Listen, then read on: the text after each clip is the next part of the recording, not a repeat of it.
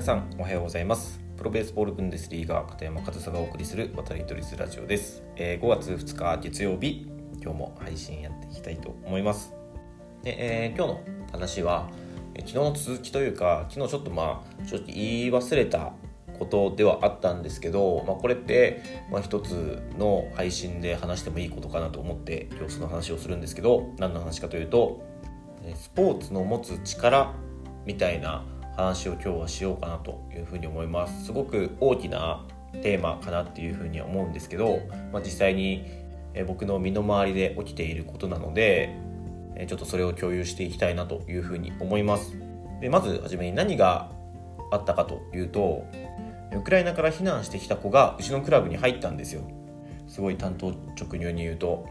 でまず初めにその子がうちのケルン・カージナルスに来たきっかけっていうのが、え先々週に行われたイースターベースボールキャンプなんですよね、まあ、火曜日から金曜日子どもたちがイースターで野球野球じゃない学校が休みなんですよね。でその休みを使ったベースボールキャンプを朝10時から、え、夕方5時まで、え、毎日カーティンで行っていてそこに、え、ウクライナから避難してきた子がえー、来たんですよ。でその情報っていうのはもともとその僕たちの耳にも入っていて、まあ、その情報というのは、えー、ウクライナから避難してきた子が、えー、今回のイースターキャンプに参加しますと。で彼女はウクライナで2年ほど野球をやっていてケルンに避難してきてすごい不安を覚えているけどその野球ができるっていうのはすごく楽しみにしているから気にかけてあげてねっていう情報がね事前に入ってきていて僕らもその彼女が来ることは知っていたんですけど、まあ、実際にイースターキャンプが始まってその子と顔を合わせて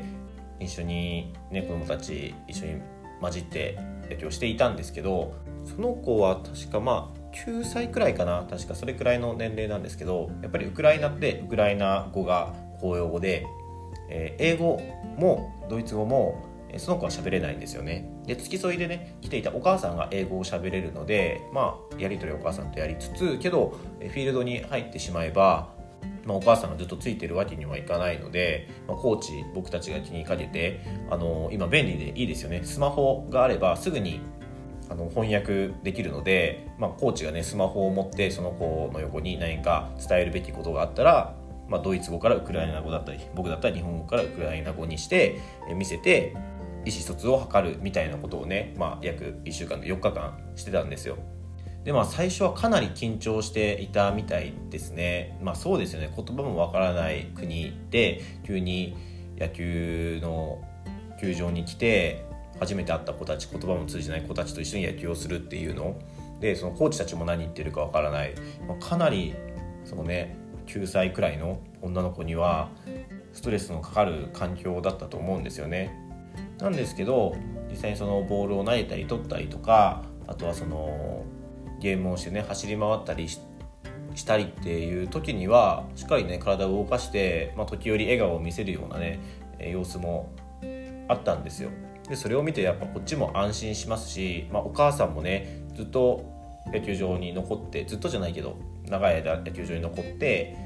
の様子を見ながらまあ、僕たちが彼女楽しんでるよとか笑顔あったよみたいなことをねお母さん英語喋れるからそういうコミュニケーションをとってたら、まあ、お母さんもすごく安心した様子でね、まあ、そういった表情を見せてくれたりしたんですよね。でまあ3日目くらいにですね、まあ、僕らもその3日も顔を合わせればねもう少しなんか深いった話ができる、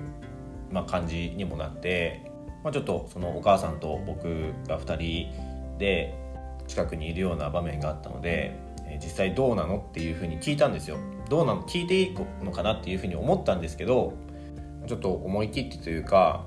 まあ、その子がねどういった状況でこっちに来たのかっていうのも、まあ、少し気になっていた部分であったので実際どうなのって戦争が理由でこっちに避難してきたのっていうふうに聞いたら「うんそうそうだよ」とお母さんは答えてくれてなんかこっちにねあの姉妹兄弟がもともと住んでたらしくてそれを頼りにこっちに避難してきたみたいなんですよね。で大変だったみたいな。家族はみんな大丈夫みたいな話をしてたらまだ旦那さんはねだからその子のお父さんですよ。お父さんはキエフに残ってるんですって。でそのキエフにいるって耳にした時に「キエフにいるの?」って僕も聞いたんですよ。でそしたら「えキエフわかるの?」みたいな聞いてきて「いやもうニュースでね毎日キエフっていう単語聞くからわかるよ」って人で大変なところだよねってそこに残ってるの？みたいな話をお母さんともして、まあ、本当にリアルな話を聞くことができましただからねそういったところから避難してきたで、まあ、言葉もわからない国でねまだ1ヶ月も経たないようなところで生活をするっていうのはまだまだ不安も拭えないでしょうしどこに行くにも緊張するでしょうしそんなところでね、まあ、最初は緊張したとはいえその女の子子供の方が、まあ、野球場でだけでも少しでもね笑顔を見せてくれたらっていうお母さんの気持ちもあったみたいなんですけど、まあ、実際に最初から最後までとはいきませんけど、まあ、要所要所では笑顔を見せてくれたり少しコミュニケーションが取れたり言葉は分からなくてもコミュニケーションが取れたりっていうことができたっていうのは、まあ、すごく僕らにとってもなんかすごく貴重な経験というかその母国から離れてお父さんがそういったところに残っているっていうその不安の日々を過ごしているその彼女だったりお母さんがその野球場に来てね僕らと一緒に野球をすることで少しでも笑顔になる。その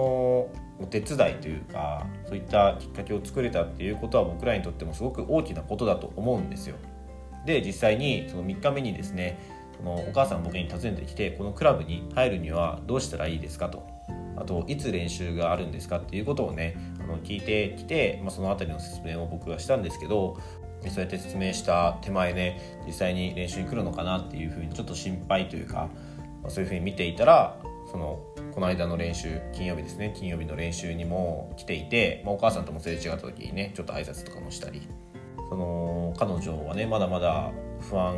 まあ、お父さんがねそういった戦地にまだいるっていうことだったりまだまだその言葉も全然わからないでしょうからね。不安は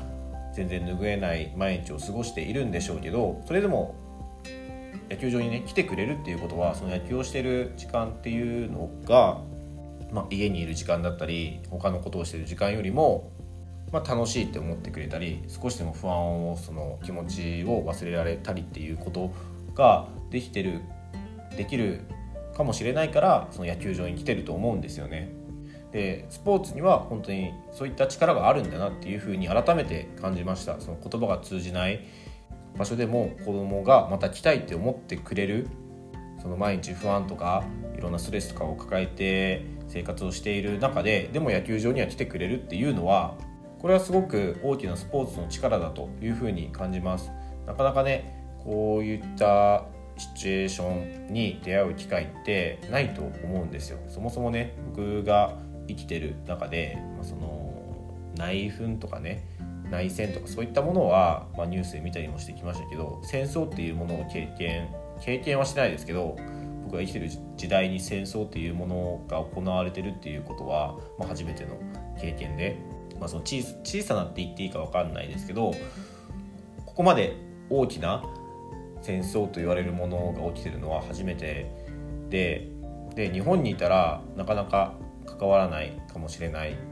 まあ、日本にも避難してきてるウクライナの方はいるって言いますけどけど実際そのキエフから避難してきたっていう人たちと触れ合って、まあ、その戦争についてもまた改めてね考えることっていうのはありますし本当に早く終わればいいなっていうふうにも思いますしけどその僕らにできることって本当に何もないのかなって思っていたらその僕らがねその野球場で子どもたちに野球を教えていることがそのウクライナから避難してきた子の、まあ、笑顔につながったっていうのは、まあ、何もできないと感じていた僕にとってはある意味救われたことだったんですよね。戦争に対しては何もできないけど戦争によって影響を受けた子に対しては何もできないわけじゃないんだと。僕らにもまだやれることはあるんだっていうことを、まあ、今回気づかされたというか。でそれはすごくスポーツの大きな力だと思うんですよね。だからオリンピックはその平和の祭典っていうふうにも言われますけどそれは全然大げさなことではなくて本当にそうだなというふうにも感じるのでそのスポーツの力っていうものを僕らそのスポーツをやってる人間としてはそこの力を使わない手はないなとだからそのウクライナの子が笑顔になってくれるその野球を教えることができたりしたら僕はそれはすごく価値のあることだなっていうふうに思うんですよね。だから今回こういった経験ができたっていうことはすごく貴重なことですしこの経験っていうのは忘れちゃいけないことだなというふうにもすごく思いました。本当に戦争っていうのはねあってはならないものだと思いますし、まあ、でもそれに対して何もできない無力さみたいなものを感じてる方僕もそうだったんですけどいると思いますけど僕はスポーツに携わっていてでそのスポーツでできることがあったんですよね。でこれはスポーツに限らず他のことでもなんかできることってあると思うんですよ。だからその僕はその無力さを感じていたんですけどそのスポーツでできることあるよっていうのを少し前の僕にも伝えたいですし同じように感じている方がいらっしゃったら、まあ、スポーツで、まあ、その戦争でね不安を抱えている子どもたちに笑顔を与えることはできるかもしれませんよっていうことをちょっと伝えたくて今日スポーツの力というテーマでお話ししてみました。僕のこの経験っていうものをねシェアすることでどなたかの何かの気づきになったらいいなと思います。はいということで、えー、今日も最後までお聴きいただきありがとうございました片山和沙でした。